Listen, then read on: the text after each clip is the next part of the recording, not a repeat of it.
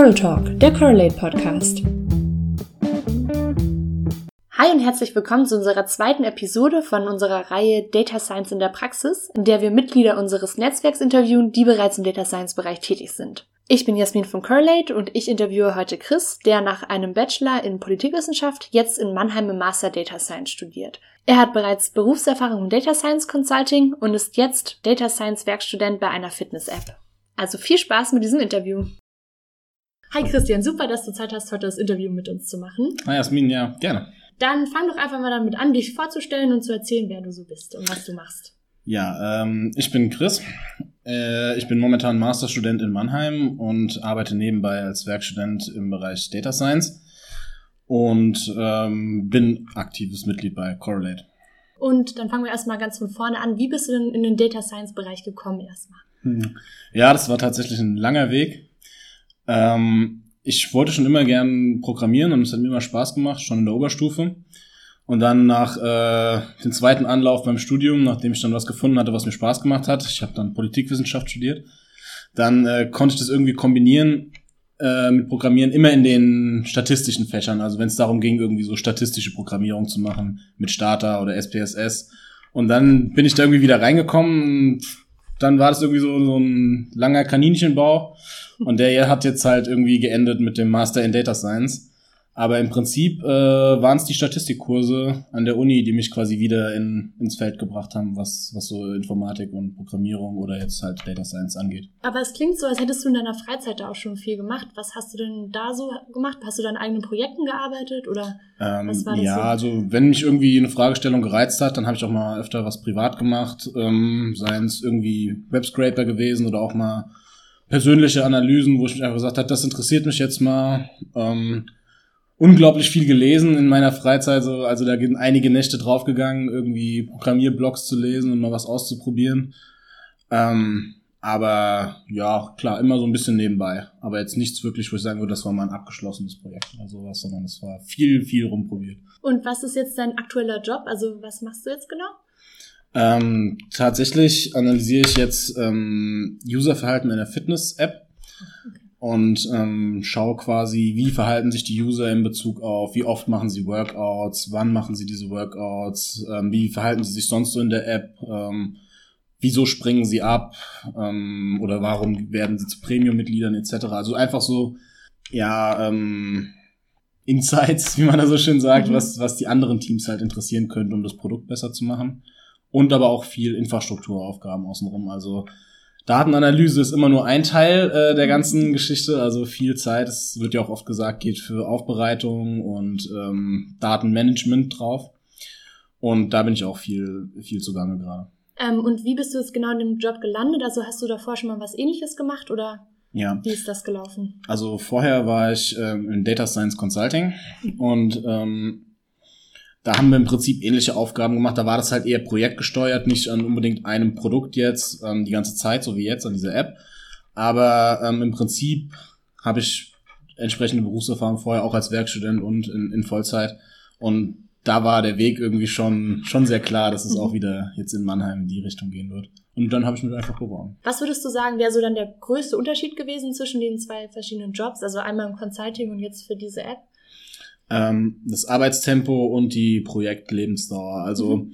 wenn man jetzt wirklich auf irgendwie so ein Consulting-Projekt ähm, sitzt, sage ich mal, oder gestafft ist, wie da so eine schöne. Fachsprech ist, dann ähm, sind es meistens eher ein Zeitraum von Monaten und man versucht in der Regel irgendwie einen Teil des Produkts zu verbessern, was ganz klar äh, mhm. abgegrenzt ist. Oder man versucht so ein POC, ein Proof of Concept, der auch ähm, sage ich mal, zeitlich und inhaltlich klar, klar abgegrenzt werden kann. Und die Arbeit in der Firma, die halt äh, tatsächlich ein eigenes Produkt entwickelt, die ist natürlich kontinuierlich. Also da ist jetzt nicht unbedingt, man, ich meine, man gliedert es auch in logische Tasks oder das sollte bis in zwei Wochen stehen oder bis in vier Wochen. Aber in der Regel ähm, hat man jetzt nicht so vor Augen, ah ja, das Projekt geht noch zwei Monate und dann müssen wir liefern, sondern ähm, es ist quasi so ein kontinuierlicher Prozess. Und das Arbeitstempo auch, also ohne da jetzt ähm, zu verallgemeinern zu wollen, aber im Consulting ist es schon deutlich höher. Dadurch, dass man auch zum Teil zwei Projekte macht und ähm, ist der Arbeitsaufwand da sehr, sehr, sehr viel größer. Also da sind schon, gehen einige mehr Wochenstunden drauf.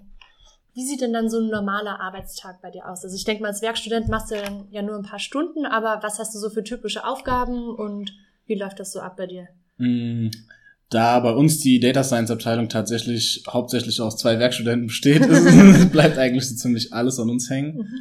Ähm, das hängt gerade dran, das hängt davon ab, ob zum Beispiel, ob irgendwie ein anderes Team jetzt einen spezielle Analysewunsch hat, der jetzt ähm, abgearbeitet werden soll. Also dass wir jetzt zum Beispiel sagen, Usergruppe XY verhält sich äh, nach diesem oder jenem Muster, dass wir dann einfach tatsächlich hingehen, wir machen RStudio auf, laden die Daten rein und äh, ja, klopfen da dran rum, bis wir die entsprechende Frage klären können.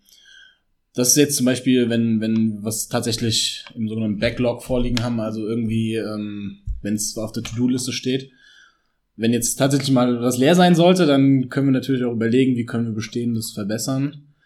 Ähm, ein großer Teil, den ich zum Beispiel noch mache, ist, die ganze Pipeline zu optimieren. Also von wegen, wie kommen die Logs bei uns an, bis hin zu wie kriegen wir sie äh, in R geöffnet und alles möglichst, mhm. alles möglichst smooth. Also das ist auch sehr unterschiedlich. Das, ähm, wie gesagt, tatsächliche Analysearbeit ist zwar schon sehr viel, aber auch äh, Planung von, von Komponenten oder von Systemen, wie soll das aufeinander aufbauen, wie ähm, müssen wir das aus dem Speicher holen und ähm, verarbeiten. Also tatsächlich Analyse und System kommt beides vor. Du hast jetzt eben schon erwähnt, dass du viel mit RStudio bzw. R arbeitest für die Analysen. Was für Sprachen und Programme verwendest du denn sonst noch in deiner Arbeit, aber auch in deiner Freizeit? Das ist hm. auch projektabhängig, sage ich mal. Aber jetzt ähm, momentan ist es eine relativ feste, feste äh, Gruppe von, von Programmen also der Grundstock bildet äh, Hadoop zum Beispiel oder das sogenannte Hadoop Distributed File System. Das ist im Prinzip ein verteilter Speicher. Das ist die unterste Ebene. Ähm, darauf aufbauend ist Spark. Das ist im Prinzip eine Datenverarbeitungsengine für verteiltes Rechnen. Und ähm, ganz zum Schluss für die tatsächliche Analyse, wenn wir irgendwie äh, neue, neue Aufgaben haben, dann probieren wir meistens in RStudio äh, aus und versuchen das halt mit R, mit R entsprechend zu bauen, dass äh, wir eben die Anfragen lösen können. Ansonsten auch noch ein bisschen Python für, äh, sage ich mal, das ganze System zusammenkitten. Das ist, lässt sich dann halt doch einfach leichter in so einer generellen Sprache erledigen. Aber ich würde sagen, der Haupt, Hauptworkflow findet schon in R statt. Gerade da arbeitest du jetzt mit recht viel verschiedenen Programmen. Ähm, was würdest du denn so Berufseinsteigerinnen oder Einsteigern empfehlen, was denn gute Skills sind, die viel gebraucht werden? Unabhängig von der Technik würde ich sagen, dass man äh, in Zusammenarbeit mit anderen Teams vor allem erklären können sollte, was man denn eigentlich vorhat oder was man denn mit den Daten machen könnte. Weil da ist einfach oftmals kein Verständnis vor. Man kann zwar irgendwie erzählen, ja, wir können diese oder jene Regression schätzen oder diesen oder jenen Algorithmus anwenden, aber da auf der Gegenseite ist oftmals einfach nicht so dieses, was man oft als gegeben voraussetzt, das Verständnis dafür, aha, und was bringt mir das jetzt? Also man muss dann wirklich manchmal äh, explain it to me like I'm five, äh, einfach runterbrechen, was genau jetzt vor ist, weil einfach die anderen Leute, mit denen man eben zusammenarbeitet, einfach nicht tagtäglich damit irgendwie in Kontakt stehen und äh, einfach nicht den gleichen Blick drauf haben, wie man jetzt irgendwie, wie man selbst. Von daher ist Erklären wichtig, vor allem auch später für die Ergebniskommunikation. Aber ansonsten aus technischer Sicht, meiner Meinung nach, man sollte ein bisschen programmieren können. Also das ergibt sich aber auch einfach im Laufe der Zeit. Also je komplexer halt die Workflows werden, desto mehr wird man googeln, weil, seien wir ehrlich, so lernt man halt programmieren. Ähm, man googelt einfach ein Problem nach dem anderen, bis man irgendwann anfängt, weniger oder andere Probleme zu googeln und dann so lernt man dazu. Es ist keine Schande, das, zu, das auszusprechen. ähm, das Programmieren ist natürlich schon äh, ein Bestandteil. Ein solides Methodenverständnis, also was man da eigentlich tut, weil das sehe ich nämlich auch oft unter irgendwelchen Kommentaren oder so im Internet, have you tried this or that, und dann aber kein klares Verständnis, warum man das jetzt anwenden sollte. Also das ist eine der Gefahren, die ich auch bei, bei Data Science sehe, dass halt viel einfach drauf losgeschossen wird. Ich habe jetzt diesen oder jenen Algo, den will ich unbedingt probieren, aber ich weiß gar nicht genau, wie er funktioniert und ich mache einfach mal. Und das kann nicht beabsichtigte Konsequenzen oder äh, Outcomes haben. Und von daher so ein gewisses methodisches Verständnis genug programmieren zu können, dass man auch so einfache Sachen erstmal implementieren kann und dieses Verständnis und die Fähigkeit, das dann entsprechend zu kommunizieren, sind, denke ich, so die wichtigsten Sachen, die man als Einsteiger da irgendwie bisschen beachten sollte. Das waren schon mal sehr interessante Infos so über dein Arbeitsleben, aber jetzt persönlich, was machst du denn gerne so im Data Science Bereich? Also hast du zum Beispiel irgendwelche Programme, mit denen du besonders gerne arbeitest oder machen dir bestimmte Projekte besonders viel Spaß? Ähm, was ist da so da dein Ding? Äh, obwohl ich den ganzen Tag äh, auf der Arbeit oder wenn ich äh, da bin, meistens mit R arbeite, bin ich selbst eigentlich eher so der Pythonista und äh, versuche eigentlich oder mache in der Regel alles, was für mich privat oder auch für die Uni ist, wo es mir erlaubt und machbar ist äh, mit Python, weil ich einfach die Syntax schöner finde, aber das ist subjektiv. Ähm, besonders brenne ich für so sogenannte Web-Scraping-Projekte. Also wenn man tatsächlich einfach irgendwie wilde Daten, die im Netz äh, rumschwirren, entsprechend einfängt und äh, automatisiert abgreifen kann, äh, das fasziniert mich immer wieder, weil das sind halt einfach die unstrukturierten Daten, aus denen das Internet irgendwie besteht. Man kriegt in der Regel nicht irgendwie eine schön formatierte Tabelle, wenn man irgendwie eine Analyse machen will, sondern da muss man sich die Hände meistens selbst schmutzig machen.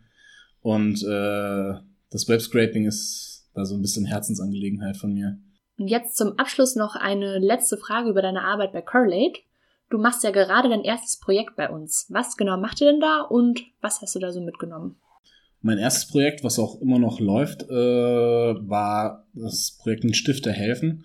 Das ist eine Organisation, die äh, anderen Non-Profits die IT-Infrastruktur äh, vergünstigt bereitstellt oder beziehungsweise ähm, anhand ihrer Partner anderen gemeinnützigen Vereinen eben Preisnachlässe bei, äh, bei so Sachen wie Office oder ähm, Teamviewer oder so genereller kommerzieller Software eben bieten kann.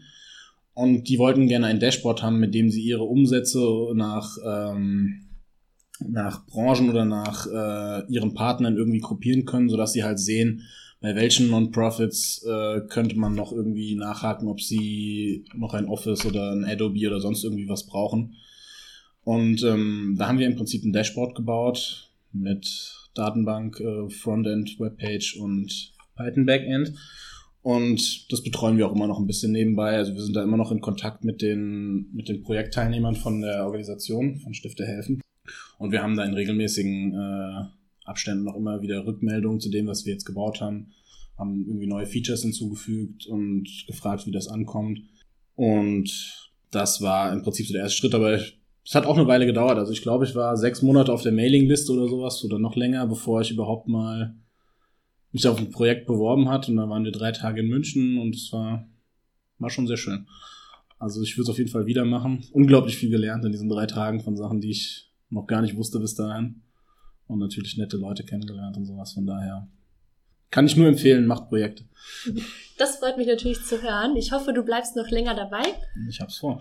Und dann sind wir auch schon am Ende dieses Podcasts. Auf jeden Fall vielen Dank, dass du dir Zeit genommen hast, uns ein ja. bisschen was zu erzählen. Also ich persönlich fand es sehr spannend und ich hoffe, wir können dich noch länger bei uns bei Correlate behalten. Ich hoffe es auch.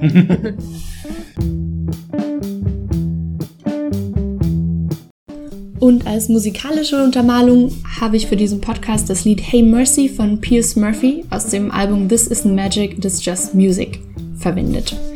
Alle Infos zu Copyright und so weiter findet ihr in der Beschreibung.